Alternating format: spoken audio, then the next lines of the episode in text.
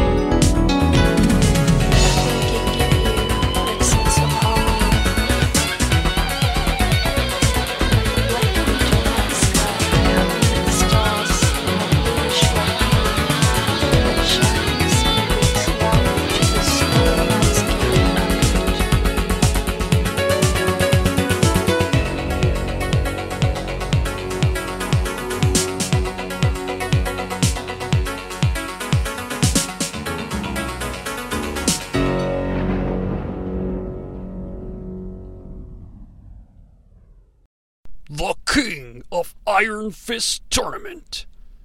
Enter the Tekken. Yes, ladies and gentlemen.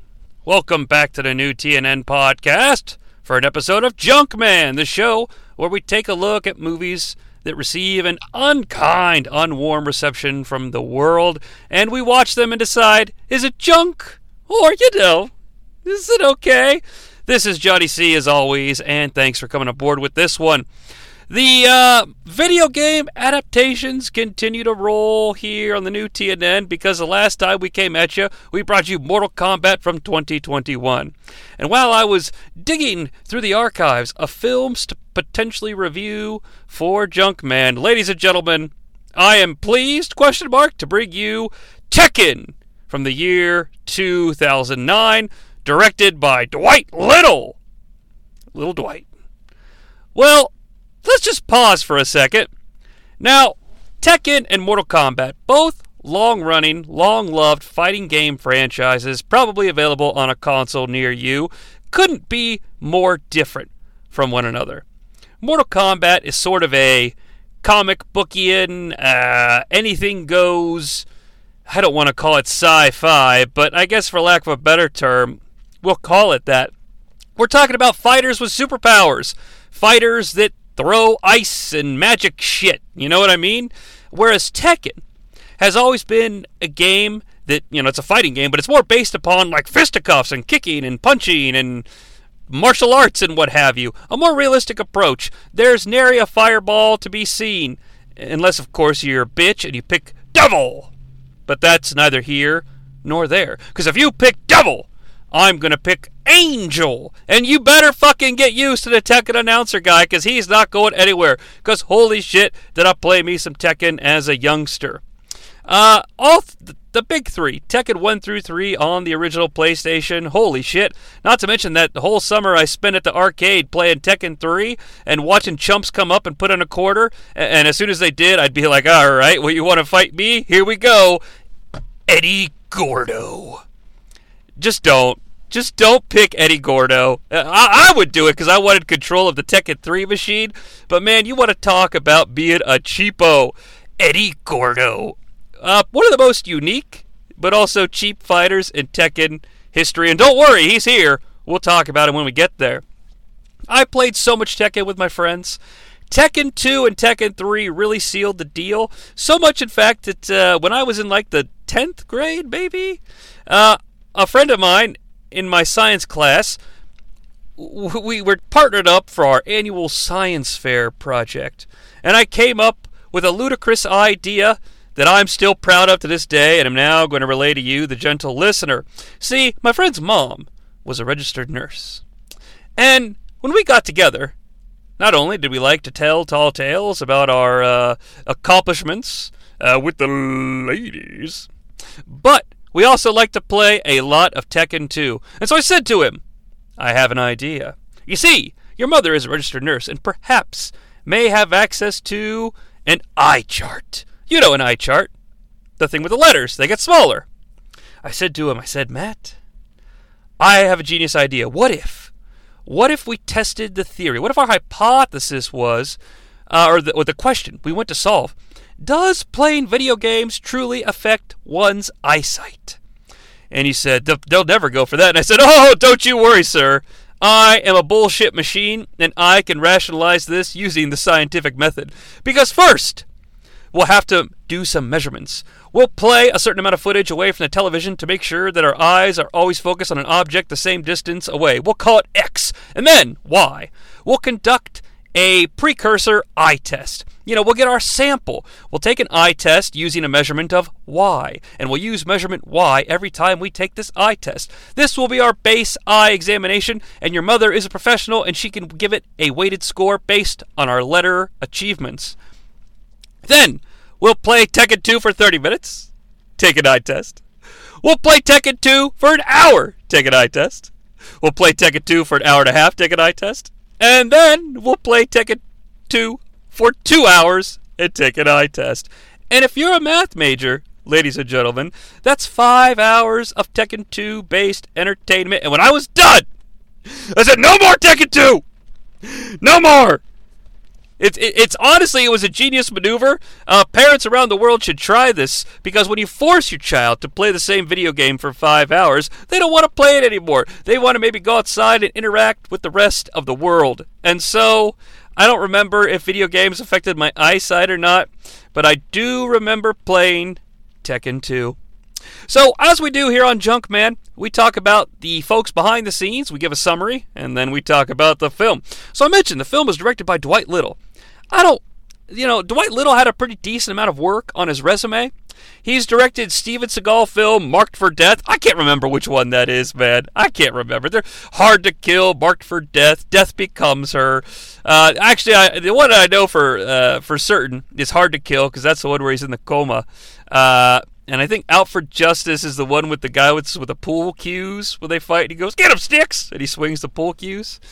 Um, and then, of course, on Deadly Grounds, the one with Sir Michael Caine. I am Sir Michael Caine. Steven Seagal, you can't get my oil reserves.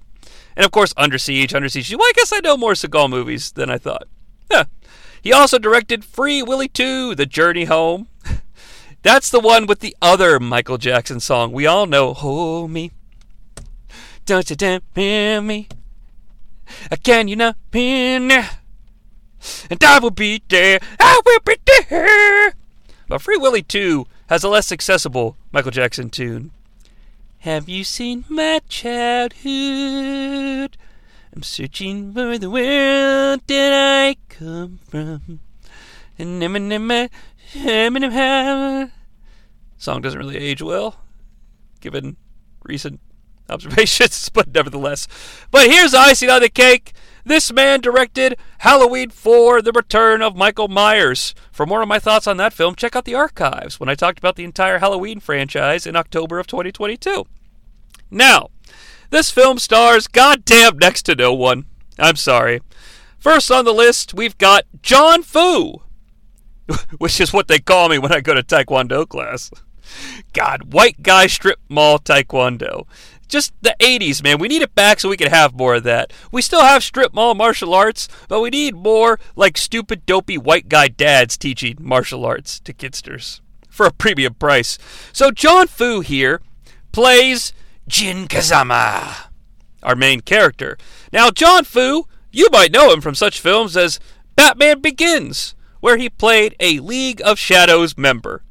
Maybe as apparently the role was uncredited, and we just have to take Mr. Foo at his word. He also played the Jackie Chan role in the Rush Hour television program that I think was probably on Fox, because that sounds like a piece of shit they would greenlight. And I don't know how long it lasted, and I don't care. Kelly Overton as Christie Monteiro. Oh, wait, Christy Montiorio. I, you know, Christy's post my Tekken. I can't do the announcer voice. I think she's in Tekken Tag Tournament, maybe, but that's all I know. Now, Kelly Overton, most famous for playing a character named Vanessa Van Helsing on the sci fi program Van Helsing, which, according to my research, ran for like five seasons. Good for you, Kelly. Man, hope you're getting those uh, fucking residual checks from that shit being in syndication, maybe? I mean, it was on long enough. Up next, Ian Anthony Dale, the man with three names, as Kazuya Mishima. Now, ironically, this is one of two gentlemen that we're going to be talking about here in the cast list that has a little something to do with Mortal Kombat, as Mr. Ian Anthony Dale played Scorpion in a short film called Mortal Kombat Rebirth. Now, Mortal Kombat Rebirth was kind of famous because it led to the creation of a little micro series that was online called Mortal Kombat Legacy, which can now be watched in its entirety on HBO Max, and I recommend it. It's better than Mortal Kombat 2021, I'll tell you that much. This guy's also in Hawaii 5 0. Oh, here's a fun one. Uh, you want to talk about fucking 80s and 90s strip mall karate? Gary Daniels as Brian Fury. Now, Gary Daniels is a real kickboxer, and he's also sort of an E grade 90s martial arts guy, so way below your Seagal tiers. Uh, he plays. Does he play Ken? I think he plays Ken in the Little Seed 1995, I think, film, Fist of the North Star, which is a live action version of an anime film that is a lot better. Luke Goss as Steve Fox. Now, Luke Goss started his career in a boy band in Europe named Bros. He also stars in Blade 2 and Hellboy 2, movies I haven't seen in a very long time. Now, this film is with Tamlyn Tomita as Jun Kazama. Now, Tamlyn Tomita may not be a household name, but you've probably seen her in The Karate Kid 2, where she plays Kumiko, Daniel LaRusso's love interest on the streets of Okinawa, and of course, returning to that role in Cobra Kai. Spoiler alert. Uh, she's also in the Joy Luck Club, so that's cool. Tamlyn, nice to see ya.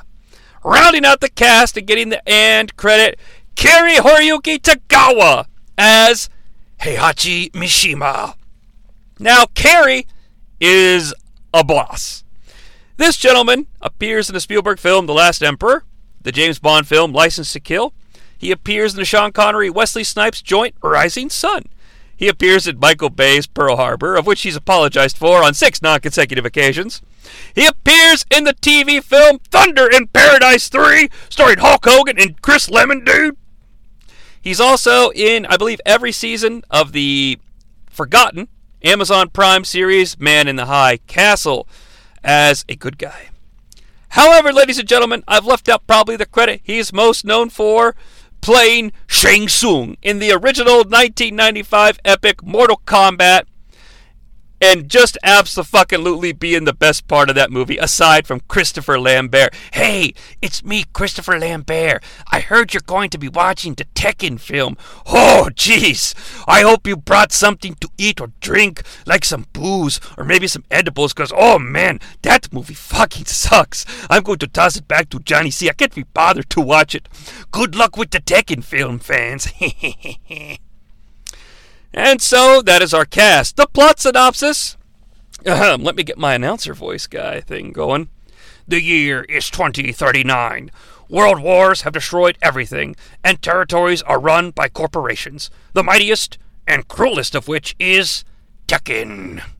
Jin Kazama witnesses the death of his mother, Jun Kazama, by Tekken in the slums known as Anvil, vowing vengeance and armed only with the street smarts and raw fight this guy doesn't have any street smarts, folks. I've seen the movie. His street smarts and his raw fighting skills, he enters a dangerous and potentially deadly combat tournament where he must defeat the world's most elite fighters to become the King of the Iron Fist. And that comes straight from the Tekken official website. Well, that's our primer. Put in your quarter, make sure your wireless controller is charged, because it's time for Tekken. Now, as we begin our discussion of the film, I think it's important that I just take a moment, if you will, to sort of lay out what Tekken sort of is. I, I, I compared it to Mortal Kombat earlier. Well, I contrasted it compared it to Mortal Kombat in a sense that Mortal Kombat definitely takes place in this crazy sci-fi, you know, mystical fantasy, you know, story about realms battling and portals and fireballs and shit like that. Tekken does have its own sense of crazy mythology, and it is sort of a hyper realized world. And I'll explain sort of what I mean. But at its base, and this might be an unfair comparison because I will freely admit HBO's Succession is not a program that I've watched yet. Okay, I, I will someday. It's just not the time for me right now. I don't know why, it just isn't time. But I know Succession is about sort of a family's infighting to take control of a major corporation. Well, Tekken is sort of the same. At its through line, Tekken is the story of the Mishima family dynasty, okay? Uh, the patriarch of which is Heihachi Mishima. Now, Heihachi is the owner of a massive international conglomerate called the Mishima Zayabutsa. Zaibitsa, I may be mispronouncing that, and it doesn't really matter. We'll just call it Mishima Corp. All right, to simplify things. Now, he has an arrogant son named Kazuya Mishima. And the Tekken tournaments, the King of the Iron Fist tournaments, uh, are held uh, at Heihachi's request, and they are a martial arts tournament. And the caveat is the winner of the tournament becomes the controller of the Mishima Corporation. And so Heihachi's son Kazuya enters, and they fight. Eventually, his soul becomes corrupted by a devil and an angel, and you know Heihachi uh, is dies and is comes back like, oh, I wasn't really dead you know, stuff like that. So there is hyper reality here. Eventually, Kazuya sires a son, then the son enters the next tournament in Tekken 3, etc., etc., etc. What's that? Oh, Grandpa, who we thought was dead this entire time, is back in like Tekken 6 or something? That's fine. So there are.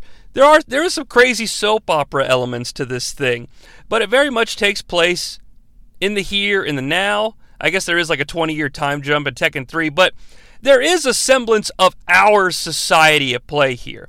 Now, the soap opera elements are sort of hyper reality based.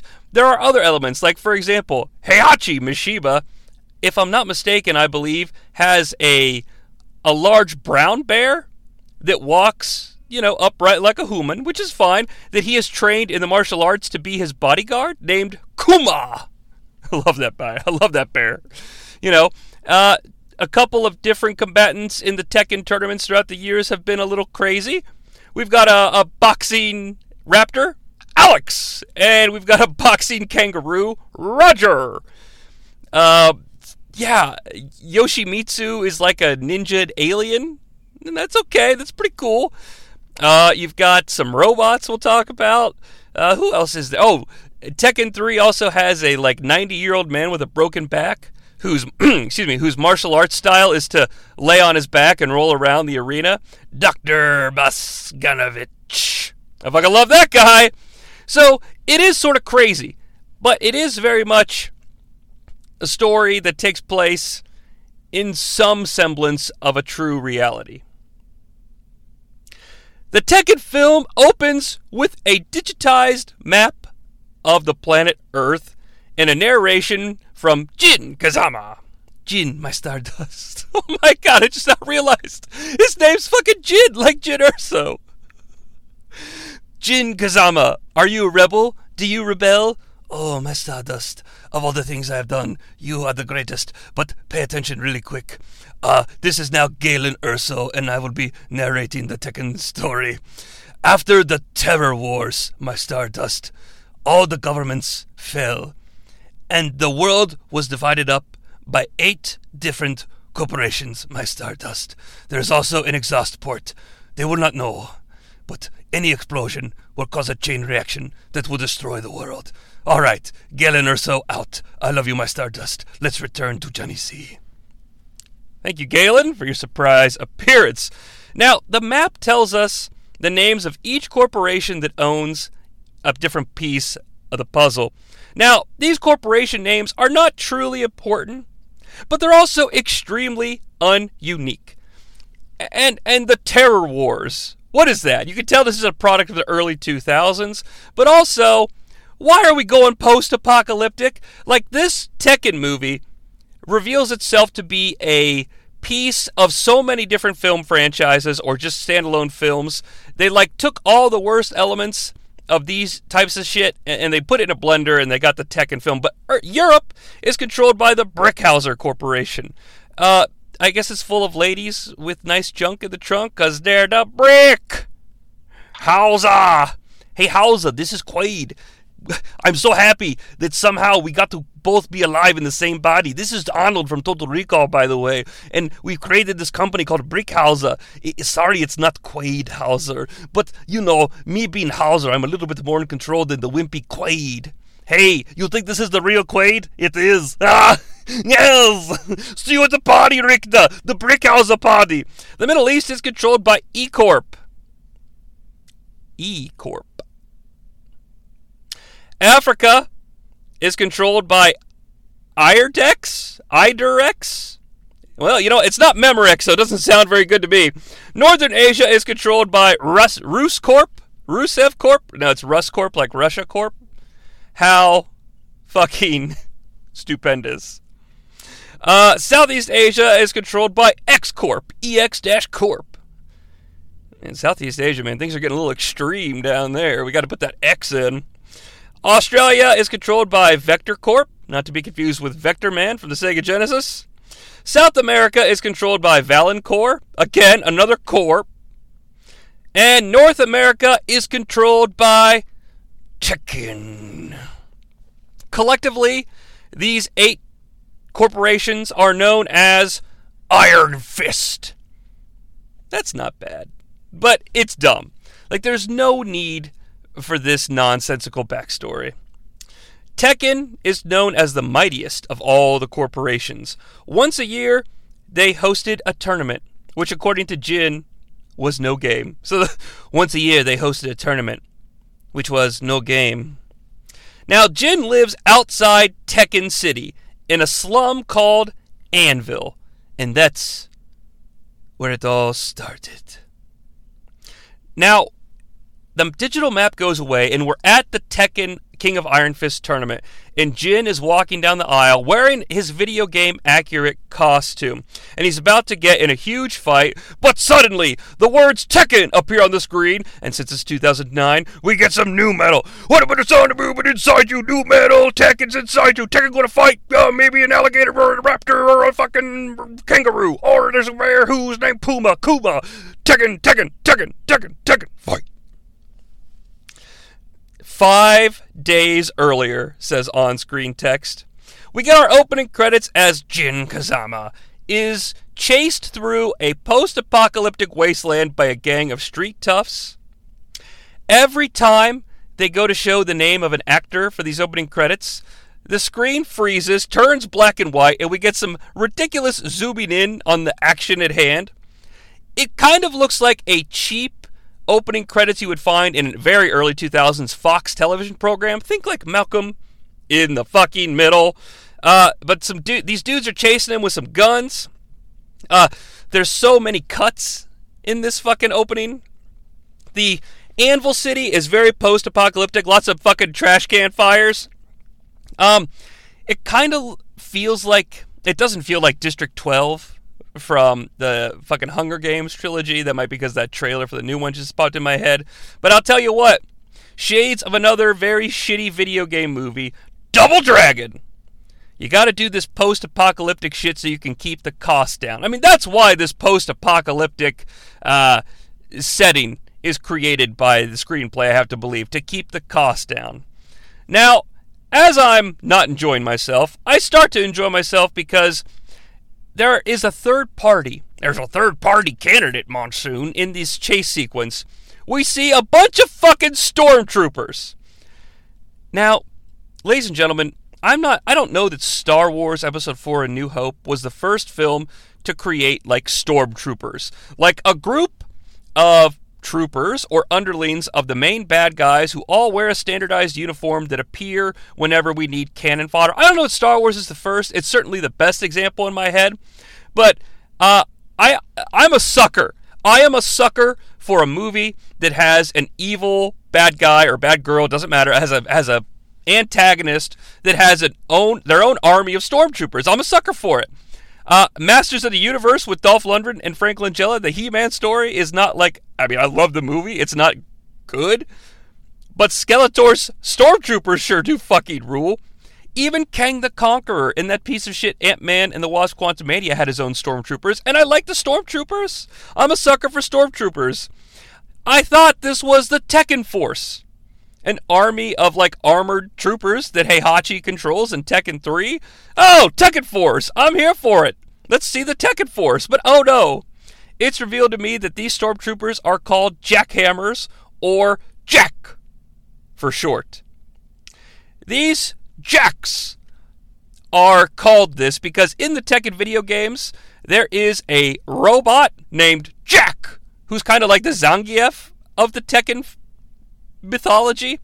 And like in Tekken 2, there's a new Jack robot named Jack 2 wins. And this is how they decided to fucking uh, create Jack for the silver screen. These army of armored commandos. It's too bad because Jack 2 is one of my favorite characters, and this tells me he's not going to be in this motion picture. The credits end when the Jacks kill all the bad guys that were chasing Jin Kazama, and we get some on screen text, which is so unnecessary. So fucking unnecessary because the on screen text says Anvil. Okay, that's the slums outside Tekken City. But the on screen text reads Anvil dash sector 197742 dash C7 443. I don't need all that information! It's never going to come back. It's never going to be relevant.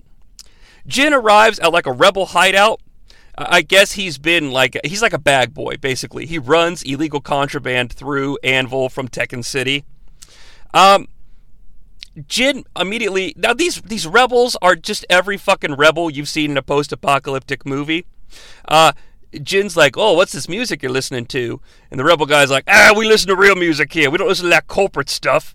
Yeah, what's that stuff you had me listen to the other day? The Roaches? The Beatles! Oh, what's wrong with these people? You know, just typical rebel stuff.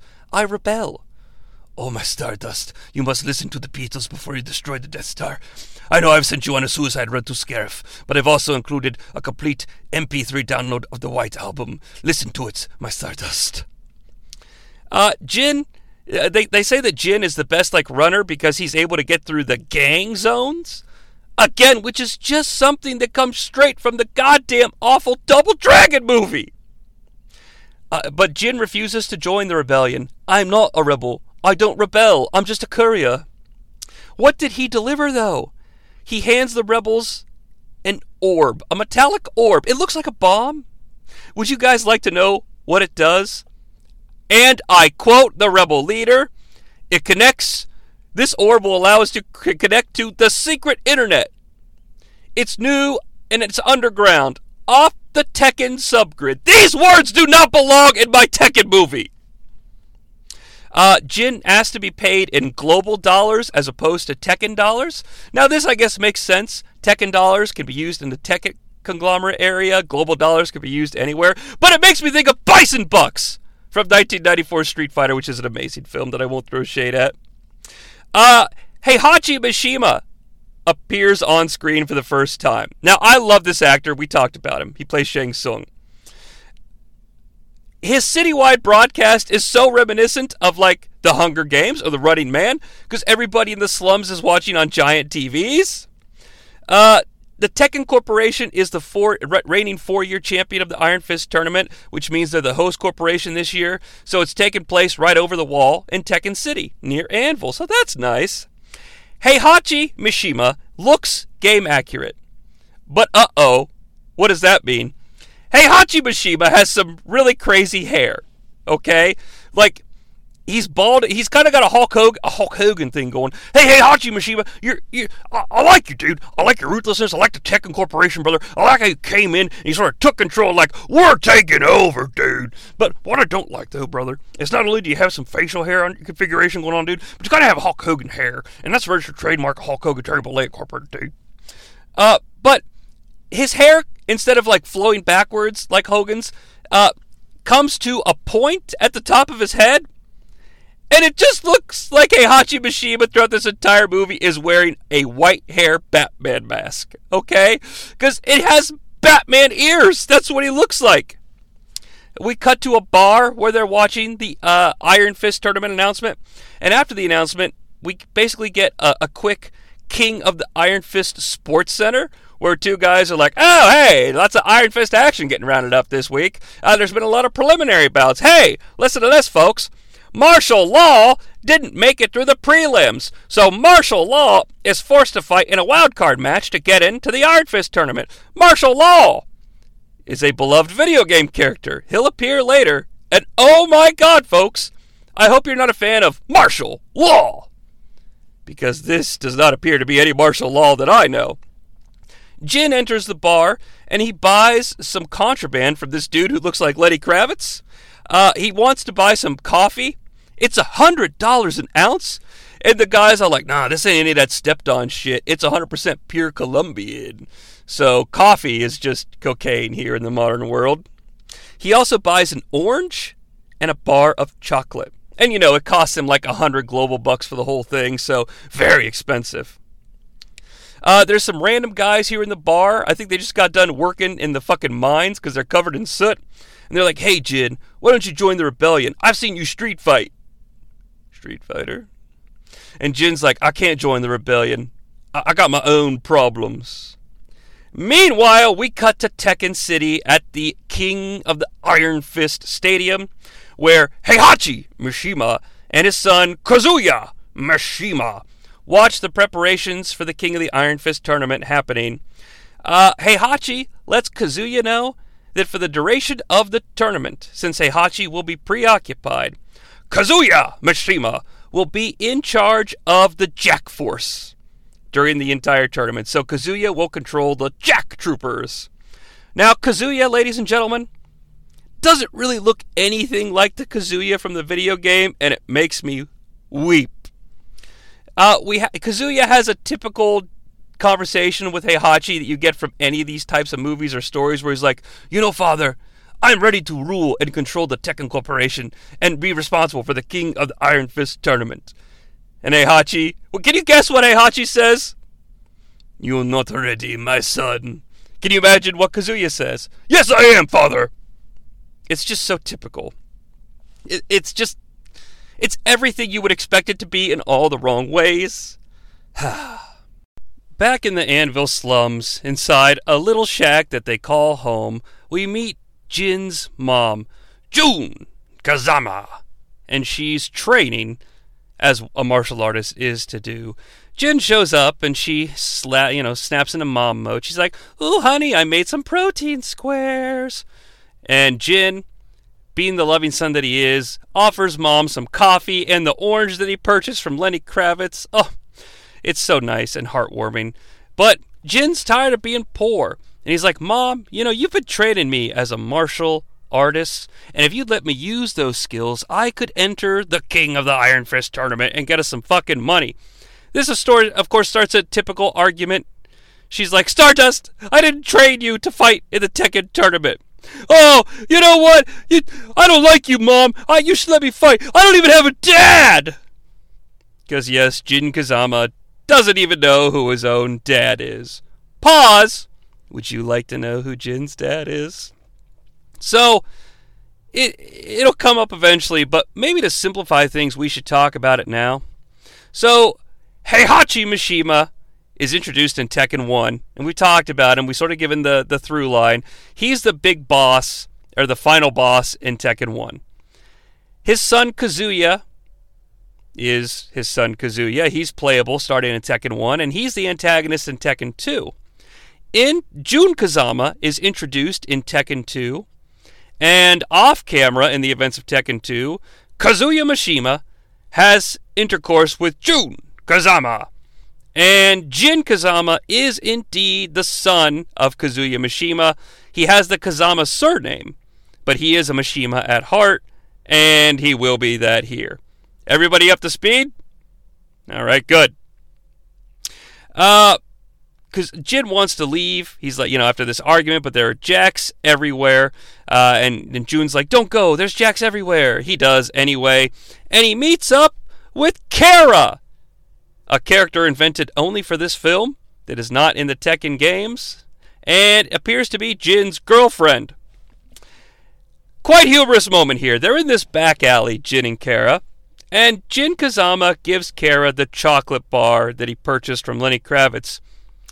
She takes a bite of the chocolate, and in a post apocalyptic world, you know, chocolate's expensive. Not everybody can get access to it, and not everyone can taste it on a continual, regular basis. So, upon munching on this chocolate, she goes, Mmm. To which our hero says, Sounds like I've been replaced. now, I have known many a woman who would prefer a delicious chocolate bar over a uh, beta penis, so it's all good. Cut to the rebels, the secret internet guy from earlier. Him and his buddy are hacking some firewalls using the magic orb that Jin brought them. This guy says, and I quote, will be in the Tekken video subgrid for 60 seconds. Whatever the fuck that means. They're just here to broadcast the truth, like the rebels in The Running Man. You know, The Running Man, the other Schwarzenegger film. Uh, meanwhile, back in the alley where chocolate was delivered in a sensual manner, Jin and Kara just start to have hardcore alley sex. And that's totally fine. I'm not throwing shade. It's just a unique turn for this Tekken film. Uh, Kazuya leads the Jacks on a raid of the Rebel Fortress. You know, it was easy backtracing your hack. The orb gave you away. As Kazuya is threatening to kill the rebels, we cut back to Kara and Jin just having more sex, but at least now they're in a little tiny shack of their own, and that's totally fine. Uh, some helicopters, though, uh, flash lights on the little sex shack, and Jin Kazama is discovered, and the Jacks are going to raid the shack. When they uh, get a positive ID on Jin Kazama, they raid the Kazama compound where Jun Kazama is. Lots of first and last names here, folks. I'm sorry. To make a very long story short, it looks like we're going to get a Tekken bout. Jun Kazama versus Jack. The Jacks that uh, you know are fighting with Jun show her some sort of a Tekken ID card. I guess we'll learn more about that later. And Kazuya orders that all of the rebels be killed, and uh, also that this Jun Kazama compound be blown up. I don't think he knows that Jun Kazama is in it at this point, because after all, he has made sweet, sweet love to Jun Kazama. Would you really order her death? And some of the Jacks are like, but sir, we have troops in the building. But Kazuya don't give a shit, folks. He orders the building be destroyed anyway. As Jin Kazama is running back to his mommy's house, we get an absolutely insane off screen, unprompted missile that flies into the frame and destroys the entire Kazama compound here in Anvil Slums. Jin Kazama, of course, is like, no! And that is a wrap on Jun Kazama, ladies and gentlemen. I mean, she'll show up in some flashbacks, but I hope you got your kicks when she was in Cobra Kai, because she ain't gonna be in this much longer. Jin Kazama goes through the remnants of the Kazama household and finds the Tekken ID card. He flashes back to being trained by his mom and being warned of the dangers of the Tekken Corporation. Uh, Kara returns, now fully dressed, and she's like, Hey, Jin, it's not your fault that your mom got blown up by a missile strike. He's like, I know! Heihachi Mishima killed my mother! Well, the missile did, but that's fine. Kara's like, It's okay, I know what you're going through. And she has to say, quote, My dad was killed in a jackhammer raid too. Jin Kazama will hear none of this, though. He heads to the east gate that leads to Tekken City. He wants to respond to the open casting call that Heihachi Mishima was talking about earlier in his broadcast for the King of Iron Fist tournament. And uh, he shows up, and it's a very running man type scenario. There's lots of people who are trying to sign up, some who are there debating whether or not they should sign up. Now, this open casting call is run by a gentleman named Steve Fox who I believe comes to us from Tekken 4. He's a British boxer and the son of Nina Williams. But that won't matter. That doesn't matter for this because it's not really the case. Um, he gives a speech like, "All right, any of you blokes want to sign up for the King of Iron Fist tournament open casting call? I promise it'll be a lot easier than the casting couch. Although you may have to take a load from the Foxter in the mouth, but that's okay. Who wants to join the Tekken?" Come on, folks. I know winter is coming and you're going to need some oil, so why don't you sign up for the tournament and maybe earn some money, huh? The audacity to say winter is coming. Uh, it's a 100 global dollars if you sign up to get your ass beat, by the way. All you have to do is go one on one with Marshall Law. No one accepts. So Steve Fox finds a larger than life white guy in the crowd. This guy is wearing a shirt that says white boy. That's why I call him the white boy. But he looks just like current, I believe, NWA champion Tyrus. That douchebag from Fox News who used to be in the WWE. What was his name? Somebody call my mama. Papa, somebody call my mama. That guy. Fucking big fat guy. I don't remember his name. I don't. I can't remember his name. Who cares? Uh, Jin then volunteers shades of Katniss Everdeen from the Hunger Games. He even yells, I volunteer! Now we go into this qualifying match, folks. Tyrus runs away. I quit.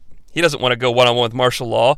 Uh, it's an MMA style cage setup because it's 2008 when they're filming this, and MMA is really big. And we see we meet Marshall Law, and folks, Marshall Law in this movie is dressed like an MMA fighter. He's got some trunks on. He, he's ready to go. Guys, in the game, Marshall Law is just Bruce Lee. He even wears Bruce Lee's outfit Uma Thurman wears in Kill Bill, like the yellow tracksuit. And look, I am not trying to perpetuate stereotypes by doing this, okay? Please. But Marshall Law is known for his trademark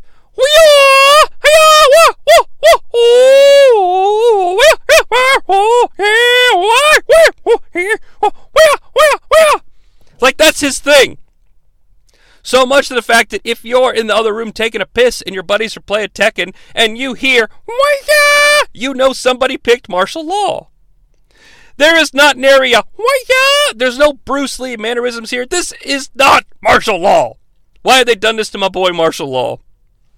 Jin is going to fight the people at the bar from earlier who tried to get Jin to join the rebellion are watching on TV. Very, very big running man feel here because like people all over the fucking globe are watching Jin in this qualifying match.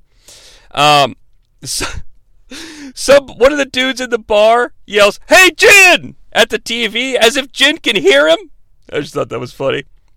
As the bout gets started, the commentators let us know that Marshall Law beat Paul Phoenix in just 28 seconds to qualify for this match.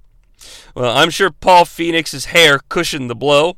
And that's a Paul Phoenix joke for all you people. Because Paul is a character in Tekken who doesn't appear in this movie who has Guile esque hair. Jin tells Marshall Law, I'm going to the Iron Fist tournament and you're in my way. This actor sucks.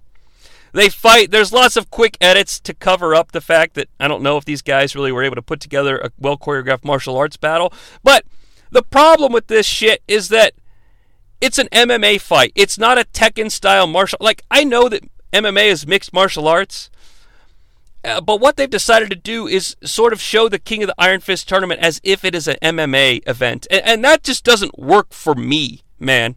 It doesn't work for me at all. I do appreciate that during the match we get a patented Tekken replay. Tekken is known for sort of having the, you know, the, the double feature used in professional wrestling. Tekken is known for if something amazing happens in the match, sometimes you'll cut to like a replay of it happening, unless, of course, you turn that feature off. But I appreciate that they integrated that. Okay, they've got one over on Street Fighter, I suppose, from 94, because they do integrate game type scenarios. Uh, the Mishimas are watching. Jin is about to lose, but he has a flashback to his mama training him, and he does a Superman punch off the cage. He wins! He beats Marshall Law! And he's dubbed the People's Choice by the Tekken, you know, conglomerate. I guess Pepsi's done, otherwise they're getting a fucking lawsuit in on here. Uh, Heihachi is impressed, but Kazuya's not so much impressed. But look, the world is impressed because the global ratings for this bout are up big time. Shades of Rollerball! Which I believe was the first film we covered in the Junkman canon. God damn it, this movie is the worst parts of everything. Heihachi Mishima's like, I think we can use this guy. He sounds just like Vince McMahon because he says, I think we, I think the people will like Jin. He's from the streets. Which I can imagine Vince seeing any guy. You know, he calls Big E, Kofi, Xavier Woods, Bobby Lashley, R-Truth. You get what I'm going for here, folks? And he's like, nah, now, now I brought you all in here because I, I think you provide a, a, unique branding opportunity for the WWE because, well, uh, you know, uh, you're from the streets. You know, you know how things work on the streets. You've all, you've all had a hard knock life if you will. Uh, I think that uh, we can use that to our advantage. You know, Xavier Woods like, I'm from Oregon. And he, actually, I don't know if Xavier Woods is from Oregon. I made that up, but Vince is like, Oregon! Yeah, they got some mean streets there. My dad was a doctor. Yeah, well, you know, not every doctor's wealthy. Uh, some doctors are sued with malpractice. Yeah, maybe maybe there was a malpractice suit and you grew up on the streets. Uh, uh, Steve Fox is happy with Jin's victory, and he will, he's willing to sponsor him for just 20% of his winnings and get him into the Tekken tournament. Uh, you know, just being a, a mentor from the Hunger Games here. Now, we cut, ladies and gentlemen, to the Mishima Tower where Kazuya lives in the penthouse. And Kazuya Mishima has had a long day of watching qualifying matches, killing rebels, and, you know, controlling the army of Jacks. He sort of pontificates looking out to Tekken City about how he should be the one to control the Tekken conglomerate. And I said he was controlling the Jacks all day, and he's tired of controlling Jacks. So he's brought some folks to his penthouse to jack him, if you will. Ladies and gentlemen, Kazuya Mishima here in my Tekken movie is about to have a threesome with fellow video game characters Nina Williams and Anna Williams. Now, Nina and Anna Williams are fighters from Tekken. They both make their first appearance in Tekken 1. They are assassins. Uh, they do hate one another. Uh, they were the first Williams sisters. They didn't steal it from Venus and Serena, okay? Uh, and ladies and gentlemen, as as you probably just caught from my little reference there, they are indeed sisters about to fuck the same guy. Unconfirmed if they fuck one another. And you know what? You do you. You do you. I'm not here to judge. But this is some fucking 14 year old's fan fiction come to life. And you know what? I'm kind of okay with it. There's no like there's no like gratuity here. It's just quick you know, they're in their undies. It's you know, not any nudity or and you know if there was nudity, that's fine. I'm just saying, like this is a little gratuitous, but it's not as gratuitous as it could be. Afterwards, I guess the Williams sisters leave because Heihachi shows up. They argue, shocker. They argue about the missile strike that was authorized. I would argue about, you know, using bad special effects to simulate a missile strike, but that's fine. Heihachi's like, why are you having a threesome when you should be making preparations for the King of the Iron Fist? Kazuya is like, oh, we're, Iron Fist is done, bro. It's set up. What more do you want from me? Hey Heihachi actually chokes, chokes Kazuya a little bit and tries to get the fucking point into his head that winning the tournament means they win in the world. Jin and his new mentor, Steve Fox, and Galen Erso, Stardust, this is the King of the Iron Fist tournament arena. Oh, Stardust, I notice that you're afraid of all the jacks that are around the city, but this is the capital. This isn't fucking Anvil, where people just kill people for no reason. You can be okay here, and yes, it's somewhat like the capital city of the Hunger Games. Now, if you excuse me, I have to get back to the Death Star before they realize I've gone. Goodbye, my Stardust. I might show up a little bit later. Inside the Tekken building, Kazuya Mishima has prepared a PowerPoint presentation to give us the roster of fighters for the King of the Iron Fist tournament here. Now imagine a boardroom full of suits, and Kazuya has his fancy, you know, multiple monitors and his futuristic PowerPoint here, uh, complete with clips of these combatants doing battle. He's here to introduce the, the movie's roster of fighters, and I'm going to take just a little bit of time, slow the podcast down to a dead crawl, and introduce them to you with how he describes them, and also give you a little bit of background uh, f- from their video game appearances. First, Raven, representing the G Corp. No, not Johnny Polo or Scotty Flamingo. It's Raven. Raven makes his first appearance in Tekken 5, which means, folks, unfortunately, he's out of my sphere of influence. Tekken 4 was my last go, aside from the Tekken Tag tournaments. Uh, but, you know, if you need a visual reference for Raven, he looks like Yaz from Double Team. You might recall Yaz, as JCVD yells, is just fucking Dennis Rodman from Double Team. That's all you need to know. According to Kazuya, he's former military intelligence from technology to wet work and is a lethal ninjutsu expert. Kinda hard to be a ninja when you stand out like a sore thumb, like a Dennis Rodman, but that's fine. Up next, from Valancourt, Eddie Gordo. All right, Eddie Gordo. We talked about him earlier. He makes his first appearance at Tekken 3. He's a capoeira master, which is just breakdance fighting. Now, I'm not trying to throw shade at the art, but it's breakdance fighting.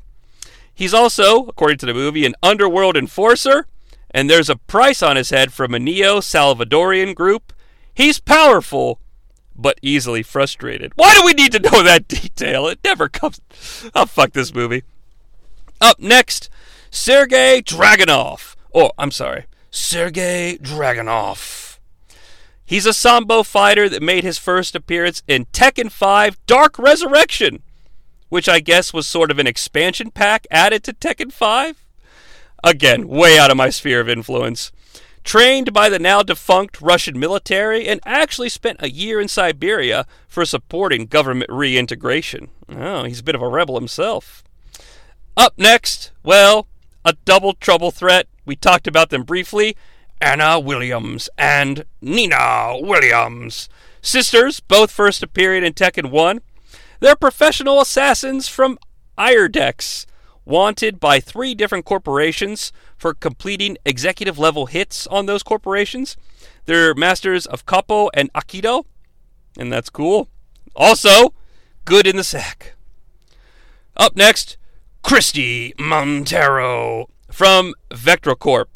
Now, Christie makes her first appearance in Tekken 4, and in the games, she uses the same capoeira art that Eddie Gordo uses. Not here!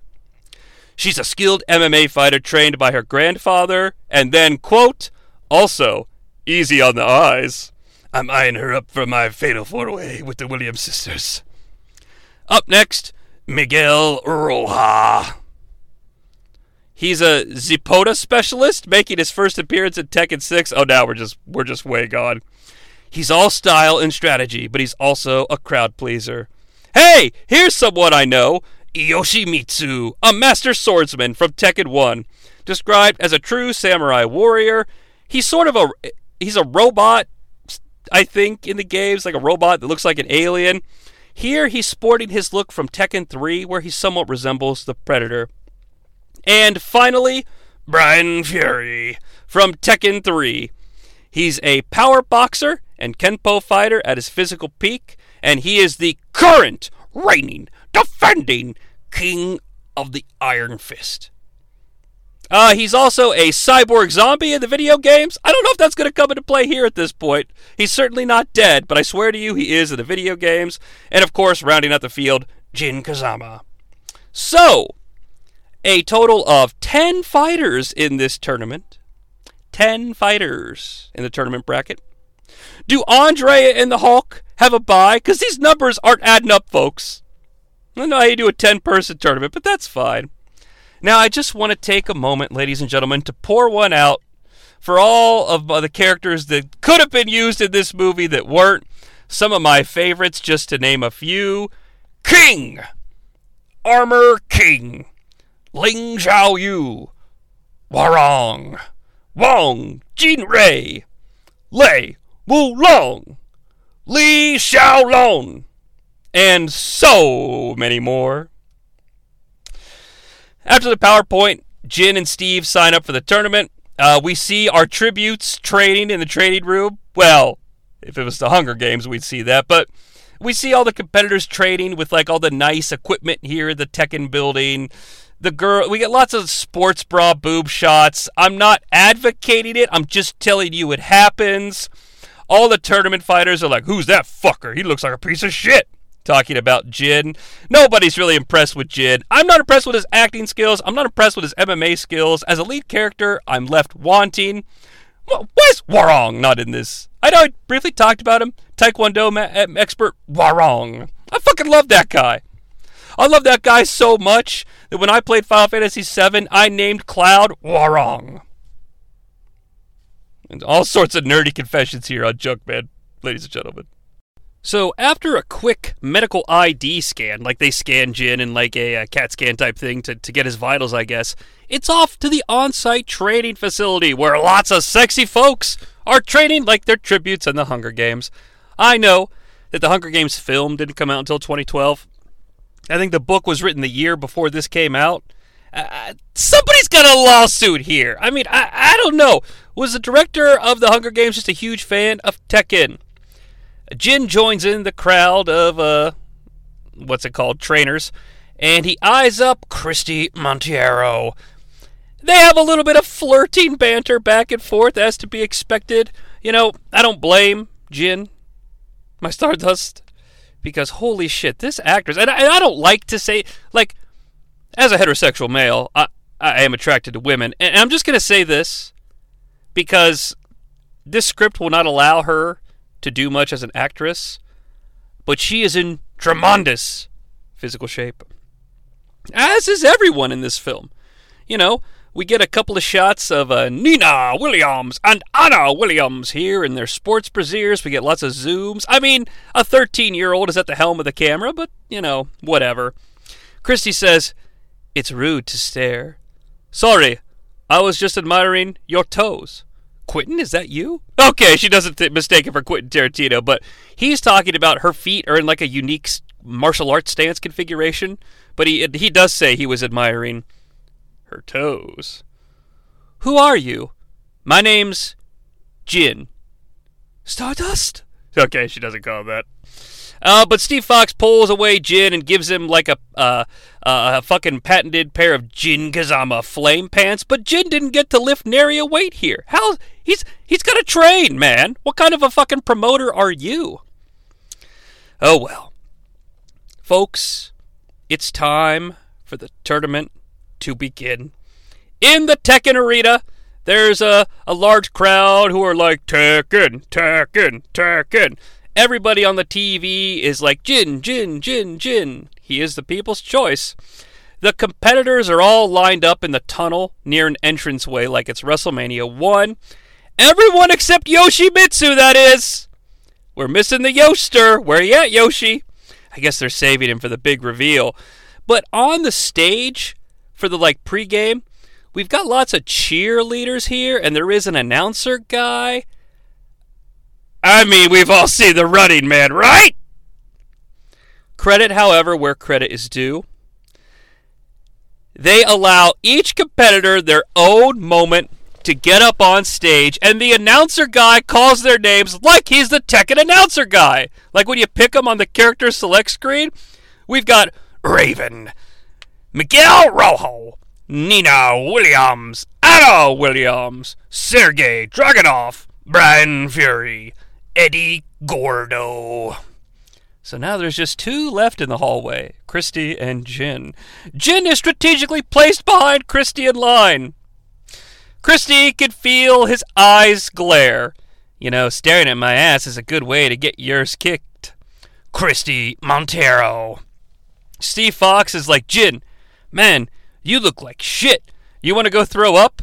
And to the scripts, I'll give a little bit of credit here. Stardust replies, I already did. And now, ladies and gentlemen, the first Anvil fighter ever to win an open call Jin, the people's choice, Stardust! Kazuya is unimpressed by Jin. Heihachi takes note of this. Like, that Kazuya has talked a lot of shit about Jin since he was announced for the tournament. Heihachi wants to know why are you so threatened by this fighter?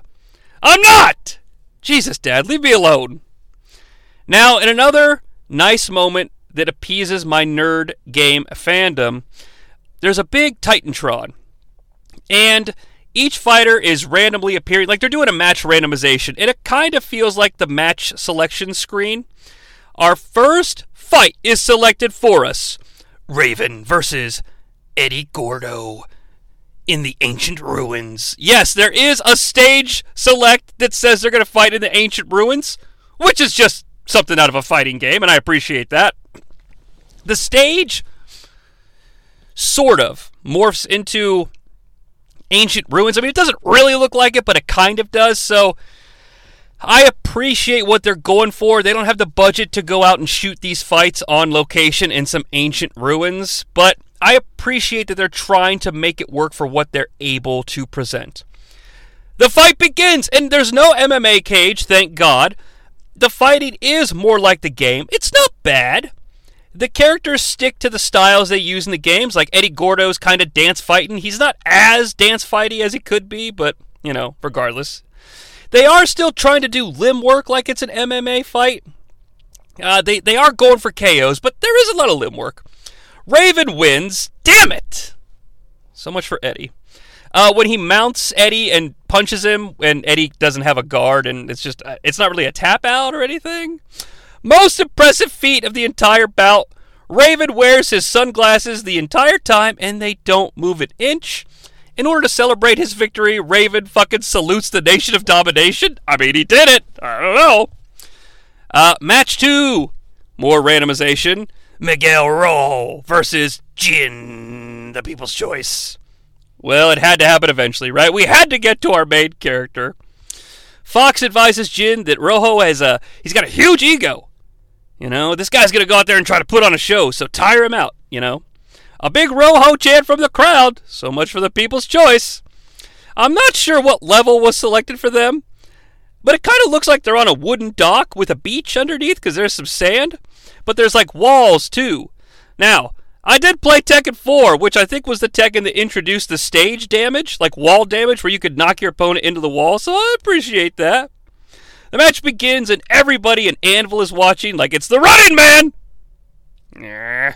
Including Lenny Kravitz, though, and that, that makes me happy, because Lenny Kravitz was a good drug dealer. He was super nice. Jin does get uh, Miguel against the wall and, and get some stage damage, so I appreciate that. But Rojo jumps off the wall and does the Superman punch!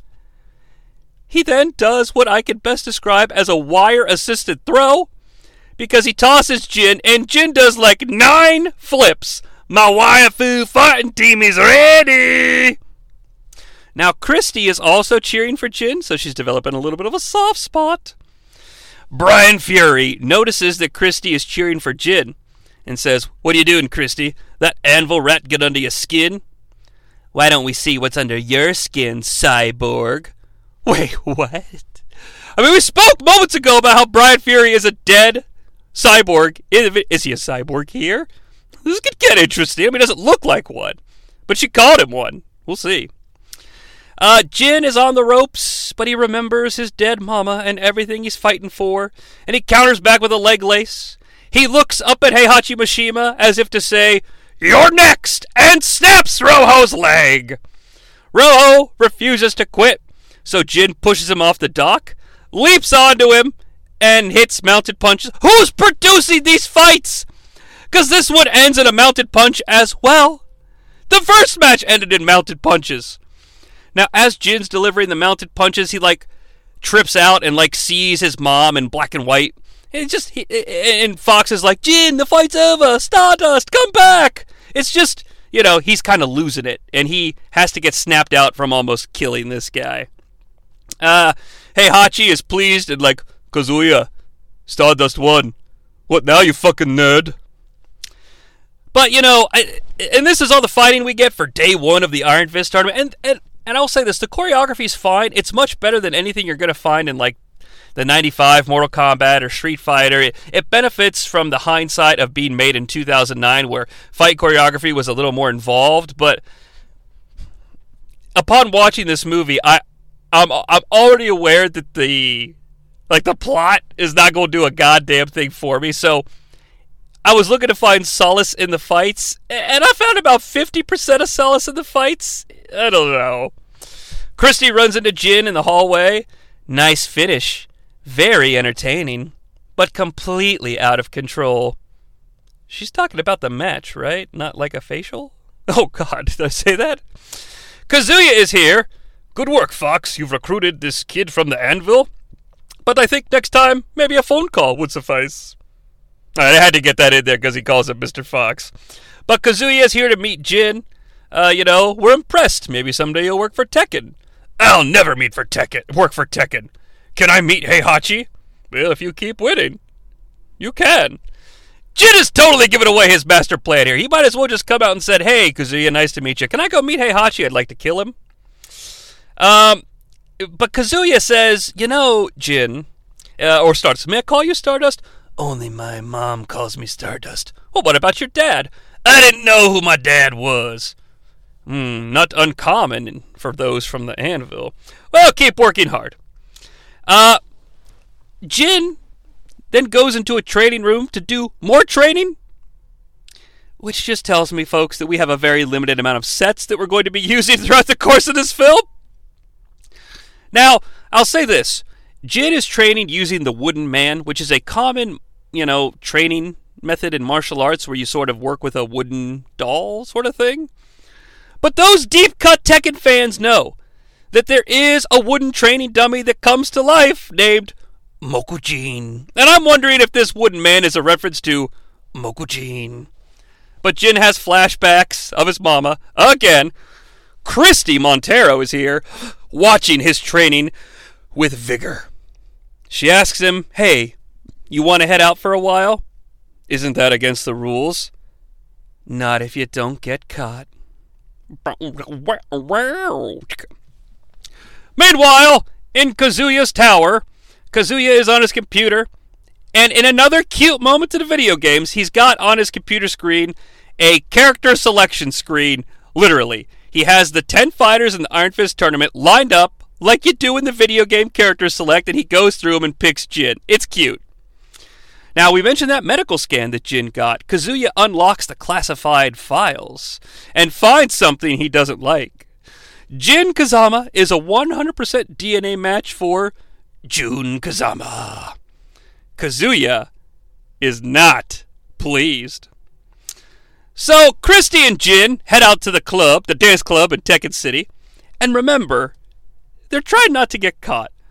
Immediately upon entering the club, the DJ at the club is all mixing, little DJ Lethal, and he's like, "Oh shit, yo yo, Jin, the People's Choice is in the house." So there goes your cover. Now some ladies start to flirt with Jin, but Christie will have none of this. Ladies and gentlemen, the poor woman that plays Christie here, her pants, the outfit they have her. Now look, she's She's very attractive, okay? However, they have her wearing these pants that don't have a top. Like, they don't have a waist. And the. As opposed to, like. Yeah, she has 24 7 plumber's crack, but it's like sexy plumber's crack. But this poor woman had to wear these pants. Like, I hope they paid her, is all I'm saying. Now, they have a seat at first and take some shots, shots, shots, shots, shots. And uh, like, you know, you were pretty good there uh, against Rojo, but you were kind of out of control there at the end. So, you know, in the Iron Fist tournament, it's about control. So stay in control. And, you know, they flirt about control. Jin mentions, I know everything about you, Christie. I've seen all your promos. Christie responds, Those promos don't show off all my skills. She sexily leads him to the dance floor Jin, I'm sure the entire time thinking about his chocolate loving girlfriend Kara. Wow, just he just dumped her like yesterday's garbage. And holy shit, do Jin and Christie dance. They're practically dance fucking, and at one point, Christie breaks away and asks everyone if they're ready for the grind, because she does the same grind! They start making out. They're about two seconds away from fucking right there before the eyes of everyone in the Tekken Dance Club. But we whip pan to the training facility, and I was like, what? I thought they were going to fuck.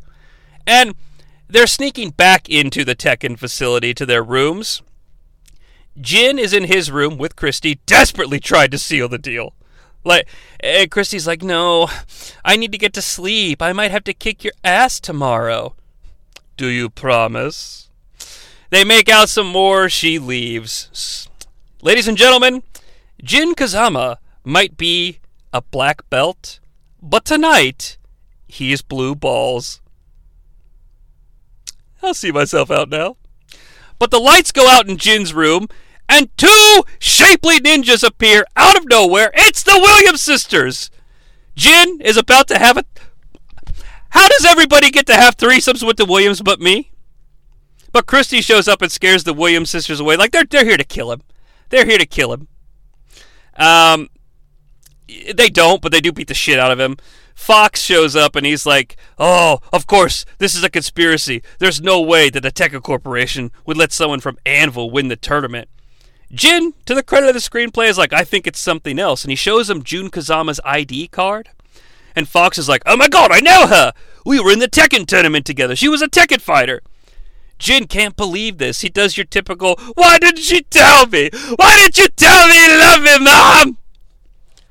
Christie tells him to go underground because if he's underground, the Tekken Corporation can't kill him. But oh no, Jin has other plans and reveals to his newfound lady friend and his manager that he is here to kill Heihachi Mishima. Kazuya meets up with the Williams sisters not to fuck, but to yell. It's very typical. You failed. I'm yelling. Blah, blah, blah. Day two at the Tekken tournament, the King of Iron Fist tournament. I'm only mentioning this because it reeks of other Junkman films. Christie tells Jin to stay in front of the cameras. That way, the Tekken Corporation can't have you know have him killed. Because if he's on camera, you can't kill him. I guess. Shades of Rollerball with Jonathan Cross. I mean, it's the same fucking thing.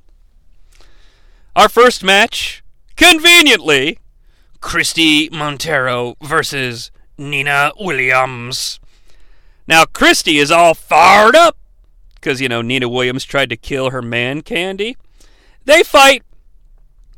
They fight. I mean, it's fine. It's it's not as bad as I thought it would be. Not be, not because not because they're women, please, but because I thought the camera for sure would just want to get in as many zooms as they can on the butt, the buttocks, and the breasts. I will say they're dressed like a couple of TNA knockouts, you know, from like the uh, the 15 to 20s era. Uh, they get down for a leg lace and they start talking to each other like a couple of professional wrestlers, like calling spots. Were you out late last night, Nina? I like your boyfriend. He's cute. So Christie gets really pissed and delivers a rolling kick to the implant of Nina Williams' bosom. It looked like it really hurt. Sorry, I don't share. Christie Monteiro wins. Backstage, Kazuya with a patented bad guy briefcase full of money.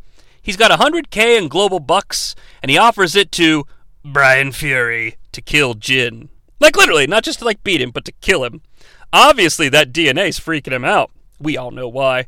Now, Bryan Fury, the king of the Iron Fist, is casually breaking cinder blocks during this entire conversation. And Kazuya's like, come on, Bryan, I know you need money because replacing bone with flex steel isn't cheap. Bryan's like, so, ladies and gentlemen, Bryan Fury is kind of a cyborg here. Apparently, he's had his bones replaced with flex steel, whatever that is. Kazuya's like, fine, you don't want my money? Kill him, or I'm going to expose you for cheating. And delivers the line, ladies and gentlemen, and I quote, Christ, Bryan, you're half robot. You'll be banned for life. Now, regardless of anything I've said before this line or after, I kind of feel like any movie that has the line, Christ, Bryan, you're half robot, you'll be banned for life, cannot be considered a bad movie. But Fury acquiesces and knows that he has to do what he has to do, and Kazuya orders that the character select screen be locked in for our next fight Jin Kazama versus Bryan Fury. Kazuya and Heihachi then sort of have like a walk and talk. Heihachi's like, So, uh, Kazuya, I noticed that there were some jacks here in the stadium. It's kind of fucked up. Well, father, you see, uh, a fighter was attacked last night in his barracks, so, you know, we just got some extra added security to make sure this next round of Iron Fist goes okay. And then, ladies and gentlemen, we transition to Steve Fox and young Jin Kazama as they share a very tender moment before the next battle complete with some broke ass like sad sappy music in the background, like burrow, burrow, burrow, burrow, burrow. Oh wait, that's the Princess Bride. Well, we'll just go with it. Bum, bum, bum. Jin. Huh, huh, huh, huh, huh. My stardust. I want you to have something of mine, Jin. It is not the plans of the Stars, and it's not your mother's kyber crystal. And it is not the spoon I used on the set of Hannibal. No stardust. I give to you my power glove. I can't even say it with a straight face. Jin, my stardust. I give you my power gloves. I used these in the Iron Fist tournament. My stardust. Now I must go, Jin. Remember, rebel, Jin. My stardust. But Steve Fox gives Jin what he calls power gloves. Shades of the power glove from the wizard? Or from the real Nintendo Entertainment System. But what these actually are, I don't know why Fox calls them power gloves. Like, I really don't. And I've played a lot of Tekken. But I do know that my friends and I used to say that it looks like Kazuya and Jin wore gloves with like quarters attached to them so they could like beat the shit out of people with a fistful of quarters. And that's what these power gloves are. And so now Jin fully looks like he looks in the video game. So I'm going to allow the power gloves against my better judgment. So it, it really sounded like they were setting up Bryan Fury versus Jin Kazama. But the match selection is actually Jin Kazama versus Yoshimitsu. Uh, okay, I I guess. Heihachi sees the match selection. I don't know why or how or whom or what. But he's like, you know, I don't think this match should be happening right now. It's more like a semifinals match, so let's redo the match selection. Everybody's like, what? You can't do that. Kazuya's like, no, it's set. It's part of my master plan. Although you can't know that, father. Um, Heihachi demands they reset it, and so finally Kazuya has had enough. He pulls out a pistol and shoots some random guy, and a bunch of jacks swarm into the control room. And he gives the big speech. Father, it's my turn. The Tekken is now mine. It's it's long overdue. Blah blah blah blah blah. And don't forget, Father, you put me in charge of the jacks. And I was so tired of jacking off, I had to fuck the Williams sisters together. It was cool, but it was kind of weird. You know? I mean, they're sisters and everything. I mean, sure, I had a drink, I did some blow, and then I was into it. Really, son, it took you blow and wine to get into it? Look at the. wo- This is Christopher Lambert again. Oh, excuse me, Mishima family. I've just now been a silent observer. But Kazuya, you really needed to get that fucked up to fuck those sisters? Holy shit, man! Have you seen their boobs? They're huge. It's like a 13 year old boy. Passed a computer programming and graphic design course, was hired by Namco Bandai, and designed Anna Williams and Nina Williams, man. I mean, look at them, they're huge. How could they even walk with those things? I mean, you would think at some point gravity would take over. Hey, Hachi, you know how it goes. Me and you have had some fucking threesomes in the past. No, not with each other, but that's okay. I'm talking about threesomes with Kitana and Mileena. And oh, ho, what about that time I had the fatal five way with Sheeva? No, it was just me and Sheeva, but she's got four arms, so it was like I was fucking five people at the same time. All right, Mishima family, I could tell you're having a pretty big argument right now, so I'm going to go back to Mortal Kombat. Hey, Hachi, you probably shouldn't have made your son jack off so much. okay, I'll see you later. Now, Yoshimitsu is here, and he looks decent. He looks less like a robot alien, he looks more like a guy who's wearing creepy armor. And that might be what they're going for. They never really explain Yoshimitsu. Uh, I will say that Yoshimitsu in the game always fights holding a sword. He still throws punches and shit. You can use the sword. It does a lot of damage, but it usually takes a decent amount of time to pull off. Like, it's real simple. I think it's back back square, which is easy. But Yoshimitsu, it takes, I don't know, I'm not a competitive gamer. I know that frames are a thing, but I'm just going to use seconds. It takes like maybe two, two and a half seconds for Yoshimitsu to actually stab you with the sword. So if you could pull it off, good for you. But you know, it's it's hard to pull off. But he does at least carry it. So in this scenario, Jin gets a like staff with a sword on the. I mean, it's cool. They have a fight. Look, this is one of the absolutely better fights in the movie, for better or worse. Um, and, it, and you know, it, it goes to show that that's true in universe as well. Because back at the command center, Heihachi's like, stop this. Kazuya is like, I can't, bro. Look at our global ratings. And I swear to you, we see a computer monitor and the global rating is medium. And it bumps up to global rating high. Shades of Rollerball! It's Rollerball! Seriously, if you haven't listened to the Rollerball episode, you should go back and do that. Even if you haven't seen the movie, I could paint a pretty vivid picture of these films. Rollerball, all time. I think it was our hundredth episode special was Rollerball. It may have been the debut of Junkman. It may only be available on the Podbean page. If you can't, yeah, you can go back that far. You go back that far on podcatchers as of present day. Uh, but Father, audiences crave death. You know, that's why the global rating is going up. The death is everything. And and Kazuya gives yo yo I almost called him Yokosuda. hey, hot or Kazuya gives Yoshimitsu a look like finish him, and Yoshimitsu goes to. Uh, we see that people around the world are indeed glued to their television sets, including Kara, the chocolate girlfriend who gave everything for Jin. And Jin is dry humping a Christie Monteiro on the dance floor, despite the fact that Kara still loves Jin. I mean, this is shitty. Like if Aladdin had like a really hot, loyal girlfriend in Aladdin, and then he got to be a prince, and he just dumped the other one, would we still cheer for Aladdin? We'd be one jump ahead of the scum guy, one swipe ahead of my sword. I feel like I'm gonna fuck a whore. Oh, that Ooh. I'm gonna stop. I'm gonna stop. I'm gonna stop. Uh, as Yoshimitsu is about to strike the killing blow, Kazuya gives a speech. Father, it is now time to witness the death of Jin Kazama, the byproduct of one of my youthful indiscretions. You have a son, Kazuya. I had a son. Boss comeback, I will say. Boss comeback.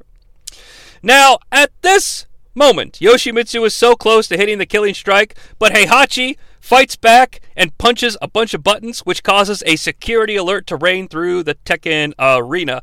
Lots of Jack troopers converge upon the stage where Yoshimitsu and Jin are fighting.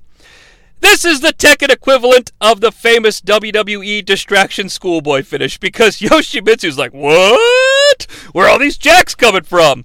Jin has a flashback of his training to his mom, and his mom says, quote, Destroy the mask of evil so you do not defe- fear death. So I was thinking, oh, Jin's gonna, you know, break Yoshimitsu's mask and see that he's just a man in this version, and then he's going to be able to beat him, and that could be cool. But no, he just palm punches Yoshimitsu in the eye, and it looks like Yoshimitsu dies, but we'll learn later he's not dead, but sure does look like it. At this point, there's fucking chaos reigning throughout the building. Heihachi is officially arrested. Fox and Christie take Jin from the stage, and they're like, we gotta get Jin out of Tekken City. And I understand that there's chaos raining down here, but how do they know it's Jin related? Like, it seems to be a bit above their pay grade of information. They're making a pretty big inference here, but sure enough, the Tekken or Kazuya, I was gonna say the Tekken announcer, Kazuya puts an announcement over the PA. He's like, detain all of the Iron Fist fighters, and the Iron Fist fighters are like, what? Like, they're all corporate scumbag bad guys at this point. I mean, Raven's kind of a dick. The Williams sisters tried to kill Jin, but nonetheless, they are sort of arrested and detained. Uh, and it looks like the King of the Iron Fist tournament is about to get a fucking facelift. Now, Jin and his compatriots are still on the run, though. Uh, they turn, uh, or, you know, they're running through the hallways and shit. They see Heihachi Mishima in chains. They turn a corner and are promptly arrested by Jax. Well, shit. In the holding cells, Raven, of all people, gets a chance to become a full fledged character. He's all pissed off that they're detained. Like, hey, we're Iron Fist ter- fight. We're Iron Fist competitors, and I gotta sell guns to Jean Claude Van Damme. I don't know why it sounds like he's Mr. Garrison, Mr. Hat, Mr. Raven. Why are you so pissed off? But he does help Jin with his dislocated shoulder. He he, you know, puts it back in place, but kind of like a dick. I see the Williams sisters are in their own cage too. Hello, Williams sisters. This is about to make a movie here with you in your cage. This is Professor Charles Xavier, Williams sisters. Ah, you know, uh, sisters, I heard a rumor, pray tell, that you two might be mutants. Would you mind if I look into your heads to see if you are? Oh dear, the things you've done together. The thing. sisters truly love each other, don't they, Williams sisters? Oh, behave. Oh, my. Excuse me, I have to get back to Westchester, New York. Goodbye. But I don't see any of the other fighters, so I don't know where the fuck they are. Kazuya shows up for a patented Kazuya speech. I thought for a second here, folks, because he's wearing a suit. In certain light, I thought it was Kazuya's very famous, iconic purple suit that he wears in Tekken 2 that I just love. I just love. I think you have to press square to get purple suit Kazuya. Don't fuck around with purple suit Kazuya, but it's black you know, he's saying typical things like, oh, it's my turn now to be in charge of Tekken and blah, blah, blah, blah, blah. You know, my dad said Iron Fist was important, but I didn't understand it till now. In that arena, perception is power. Jin, when the when the people around the world thought you killed Yoshimitsu, the ratings spiked. So now there's going to be a new rule. All the fights in the Iron Fist tournament are now to the death. Everyone is distressed, and you know, I gotta admit, I feel kind of bad for the Williams sisters because if either one of them wants to win, they got to kill the other one. Very sad waste of uh, waste of delicate resources there. So why don't you all get some rest? Kazuya leaves, and Jin's like, "We need to start the revolution." Christie, by the way, still has on the ass pants. It's just I feel I feel for this woman trying to be a, a real human wearing these pants. Raven, of all people, heeds Jin's words and starts the revolution attacking guards with guns. Uh, suddenly, in this fucking Tekken martial arts movie, a gunfight breaks out. Uh, they're in like the bowels of the arena, trading shots with Tekken security. Not so much Jax. So maybe they're Jax. It doesn't really fucking matter. They see Heihachi tied up in chains, and he does the typical, "Hey, if you help me, I can help you escape." But Jin wants to kill him. What could you do for us? Heihachi's response I can help you. I'm Batman. I mean, he kind of looks like Batman. We've discussed this. Raven ends up taking a couple of bullets to the chest, making the sacrifice. They do let Heihachi out. Raven is captured. Should be dead, but he's not. And hey, as our heroes escape Tekken City, do you remember all the way back in the beginning when we had the ridiculous on screen text for Anvil? We get some more!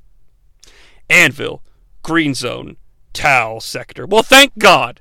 Thank God we know they're in the green zone in the Tau sector. Is Sonic gonna come running by in the fucking green zone?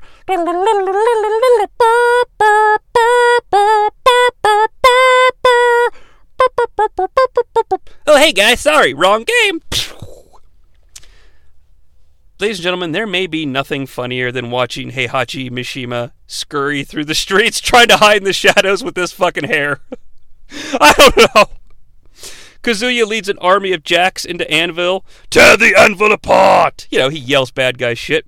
They go to a safe house that Jin knows about, and it's time for some deep revelations. Uh, well, of course, after a sponge bath. Sponge bath! Sponge bath! Because Christie has given Jin a sponge bath.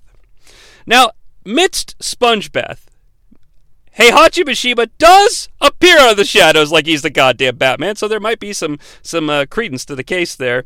He tells Christie to leave. She does. Jin, I knew your mother. She was one of Tekken's best. No, she hated Tekken. Do not judge all of Tekken by Kazuya's mistakes, Jin. Pause. I mean, granted, we haven't seen Heihachi Mishima really do anything evil except give like an evil speech way back in the beginning. It wasn't it wasn't so much evil in its words, but the way it came across to us as the viewer. Um, uh, you know, but Kazuya wasn't really in charge until five minutes ago, folks. So anything that Tekken did bad before was Heihachi, right? Jin Tekken was created to stem the chaos, to raise the world from the ashes. Tekken is peace. Tekken is fear. Tekken is movie. Oh wait, that's what I added. Uh, but Jin finally gets around to, hey, hey Hachi, you ordered that out of nowhere missile strike. You killed my mom. Wrong, Jin. I saved her life. What do you mean? Thousands of years ago. Oh wait, no, that's that's fucking Aqua Teen. Many years ago, After a tournament, I found her beaten and violated. I had her taken from Tekken City to freedom. There was always a sadistic part of Kazuya I could never control. Kind of like the devil? Hmm. But, Jin, you must understand, Kazuya is my son. Your father. No! You're lying! Oh, come on, screenplay. Can someone can we please have a paternity revelation in a film where the person's like Actually, that makes sense. Now that you mention it, we kind of look a whole lot alike, and I have an uncontrollable rage temper just like him too. Holy shit! I see the Brad synergy. Like, can we please have that? I don't know. But more importantly, Heihachi gives us the entire genesis of Kazuya's revolution. The reason it's taking place right now because Kazuya has realized now there are two heirs to the Tekken throne. Uh, some jacks finally storm the compound. We get some ridiculous stunt show explosions. It's at this moment that Steve Fox fights back, and I'm kind of starting to realize why he hasn't grated on me. Like, he's not interesting or anything, but he's not dislikable or unlikable, and it's because it's finally clear to me, based on his appearance and his actions, he is like a dime store Jason Statham. So good for you. Unfortunately, at this exact moment, as I'm taking this note, he is gunned down and killed by a bunch of jacks. Gun Jack wins, I guess you could say. The good guys are captured. Kazuya, the actor of Kazuya, kind of has a decent performance here. He orders the jacks to kill Heihachi. But he kind of is holding back tears as he orders it. You know, it's interesting. Heihachi, ladies and gentlemen, delivers a dynamite line as he's being taken away to his execution. You never understood the spirit of Tekken. Again, it's kind of an example of a line that's so bad it kind of works. Heihachi takes the long walk to his execution, flanked by a jack soldier. As he's walking, we get some chanting music, like it's Order 66 or something. He, he they take him to like a, a building where he's all alone. He kneels in front of this jack and delivers a pretty boss line I am Mishima Heihachi. I am Tekken. And then the building city building he's in explodes, and Kazuya kind of looks distraught, happy, and sad all at the same time. And then the sun rises on the next day in Tekken City. Heihachi We'll miss you, buddy. But I do like he, he says his name formally, like he would in Japanese. I am Mishima Heihachi. It's kind of cool. Uh, in the arena, Kazuya formally announces the new rules for the finals to all of the audience members. It's now a fight to the death, folks. And you know what? The bloodthirsty Tekken faithful kind of love it because they cheer like it's nobody's business. We see people all around the globe cheering. Again, watching on TVs like it's the running man. Even Kara Jin's Act 1 girlfriend is watching.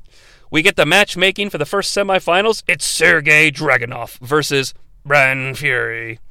Each of them gets to use a weapon. They fight to some glorious nu metal. It's probably the worst fight in the movie.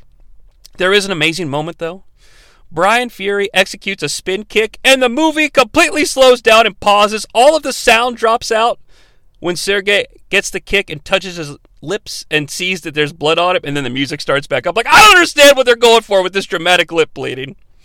Uh, Fury eventually wins by breaking his neck with a chain. It's kind of cheap because they don't even show it. I mean, this movie's rated R, too. In the holding cells, Jin is waiting. Kazuya shows up and again delivers a pretty good evil bad guy line. He walks in with a big fucking shit eating grin and he's like, Hey, Jin, no hug for your old man? It's not bad. You know, Jin, I remember your mother. She put up quite a fight. And I totally understand your de- uh, desire for patricide, by the way. Like, he's kind of giving a, him a speech, like, yeah, we're not so different, you and I. Classic. Uh, you want to kill me, Jin? Well, there's only one way to do that. and I quote To get to me, you have to kill the champion, Bryan Fury. That's how Iron Fist works. Another line that's really just so bad it's good. And if you refuse to fight, I'll take Christie. And Kazuya takes Christie. The world will watch you die, son. He does, at least on the way out, give him his power gloves back. that's nice.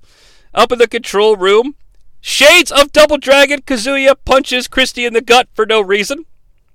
Raven is in the jail cell with Jin. And, and, and god damn it, Raven continues to want to be a real character. He starts giving Jin a pep talk. You know, Jin, I watched you when you fight Rojo, and you let your anger take control. Quote, anger doesn't fuel the fighter's soul.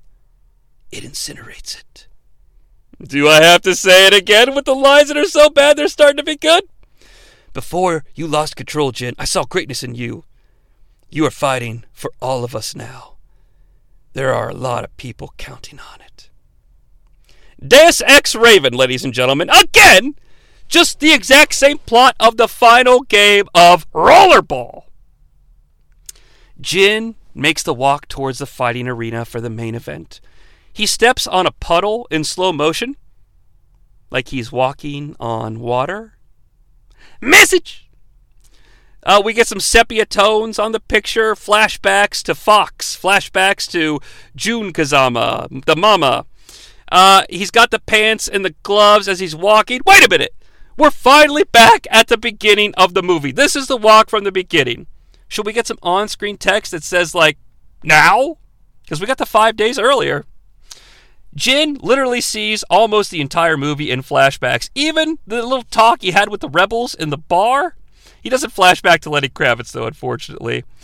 But during this flashback, ladies and gentlemen, of basically the entire movie, I swear to you, the editor in charge of the film made this choice.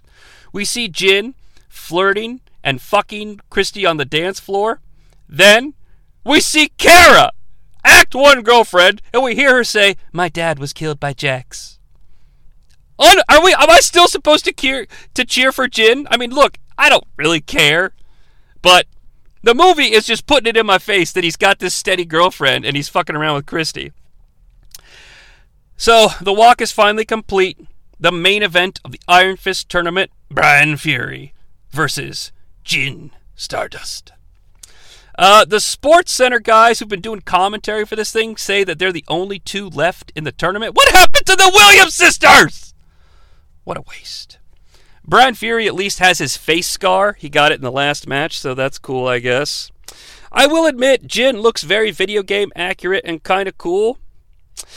And the fight begins. Do you remember like two seconds ago when I said that Jin looked cool? Well, he fucking runs in a dead sprint at Bryan Fury, gets punched, and flies across the entire screen like a bitch. Now, the fight progresses, and we know that it's supposed to be a secret that Bryan Fury is enhanced and basically a robot, okay? Now, we know that the whole world is watching and has been watching this tournament. So when this next thing happens on my screen, I'm blown away. Jin does a spin kick to Bryan Fury's chest. And Bryan Fury's chest like shoots a little lightning. There are sizzle sounds and we see like a digital screen glow beneath his chest. Has no one hit him before? How could you miss this? Jin gets a big kick to the face, and you just hear the clunk of metal. Uh, ladies and gentlemen, Bryan Fury now has a belt on that is just bullets, like the bullets you feed into a big Rambo gun. He wraps the bullet belt around his wrist, shades of Colonel Volgin from Metal Gear Solid 3. I'm surprised he didn't start yelling, Kuwabara, Kuwabara. He does a couple of kicks. He goes for the big bullet punch! But no, Jin dodges. But then the music starts to get really sad and slow, like this is the end of Jin. Fury punches again with the bullets and punches through the entire fucking wall because Jin ducks. We see a flashback to Mom again. Every opponent has a weakness. You must see it. You must exploit it. Now we see that Bryan Fury has to snap his wrist back into place after this punch, and it makes a little robot noise, so he's he's more machine than man now. Uh, and we flash back to the Anvil Bar where the rebel guys from earlier are watching. I swear to God, they start a Jin chant, even though he can't hear them. Jin does begin to fight back, though. He runs up a giant statue that's on the stage. He's up, like, I don't know, he's, he, he's up high. He leaps and hits a Superman knee to the face of Bryan Fury. Bryan Fury's head snaps comically, like, like a robot and uh, he just dies right there on TV. Kara smiles. Christie smiles. Kazuya is pissed, but the crowd is in a verbal frenzy because the king of Iron Fist is Jin Kazama. Kazuya's like, it's time for a rewrite. A new challenger emerges. He's uh, like, announce me as the final challenger. Christie's like, no, you can't kill him. He's the champion. Watch me, bitch. Uh, the match select screen indicates that we're now going to be fighting in a Japanese temple. And here comes Kazuya Mishima. No patented purple suit, but he does have his patented two small axes. Wait a minute, but that's not a part of Kazuya's character at all! Why does he have two tiny axes? Oh, fuck this movie. Final round. Fight! So they start to fight, and Kazuya again starts doing a we're not so different, you and I speech. Really, I should thank you. If it wasn't for you, I would have never taken over the Mishima Corporation, blah, blah, blah, blah, blah. Jin gets sliced across the chest. He now has his patented chest scar, but he won't stay down. Vengeance drives you, doesn't it, Jin? Jin is again taking a huge beating. The music slows down again. We were just here, ladies and gentlemen. Well, last time, Jin remembered his mom's words of wisdom. So the only way that Jin can survive now is to remember the final wisdom given to him from his parental lineage. If I may give it to you now. Jin, my stardust, I can't imagine what you think of me. When I was taken, I faced some bitter truths. I was told that soon enough, Kazuya would have you as well. As time went by, I knew that you were either dead or so well hidden that he would never find you. I knew if I refused to work, if I took my own life, it would only be a matter of time before Kazuya realized he no longer needed me to complete the project. So I did the one thing that nobody expected. I lied. I learned to lie.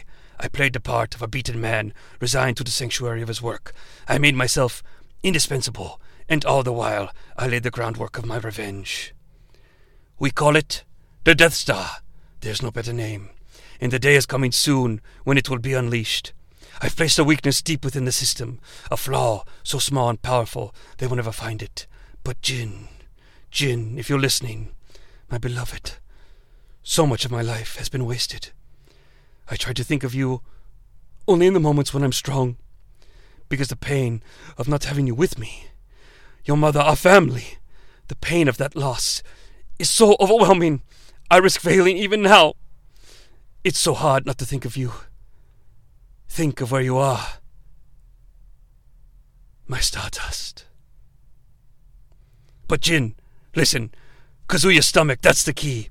That's the place I've laid my trap. It's well hidden and unstable. One blast to any part of it will destroy the entire station. You'll need the plans, the structural plans for the Death Star to find the reactor. I know there's a complete engineering archive in the data vault at the Citadel Tower on Scarif. Any pressurized explosion to the reactor module will set off a chain reaction that will destroy the entire station. Actually, now that I'm thinking about it, truth be told, Jin gets the victory by cheating! Because Christie steals a gun from a jack and she starts shooting wildly into the arena. Kazuya is distracted and Jin rolls him up the schoolboy for the 1 2 3. Actually, he just slices his abdomen. He then raises the axe. The final blow shall be delivered in front of the world. Jin will destroy the Tekken Corporation. Jin will be the true king of the Iron Fist Tournament. The axe comes swinging down. Wait! Jin grabs Kazuya's nose. He makes a sound. Honk. Your curse, man. Not mine. Mr. Miyagi stands in the corner smiling. Ba, ba, ba, ba, ba, ba, ba, ba. Christie runs out. Ah! And she gives him a big hug. Christie gives a speech. Citizens of Tekken in the world, I give you Jin Kazama, the winner of Iron Fist, the people's choice. Now, the people's champion! All over the world, people rejoice. We see Kara gasping like, that bitch stole my man. We see the rebel guys say, I never thought I'd live to see this day. What, what day exactly are we celebrating again? But hell, even Lenny Kravitz is happy and he buys around for the entire bar. Christie says to Jin, Where are you going to go? It's simple. It's time to go home. And so Jin starts walking, now equipped with a personal spotlight, shades of Mr. Freeze.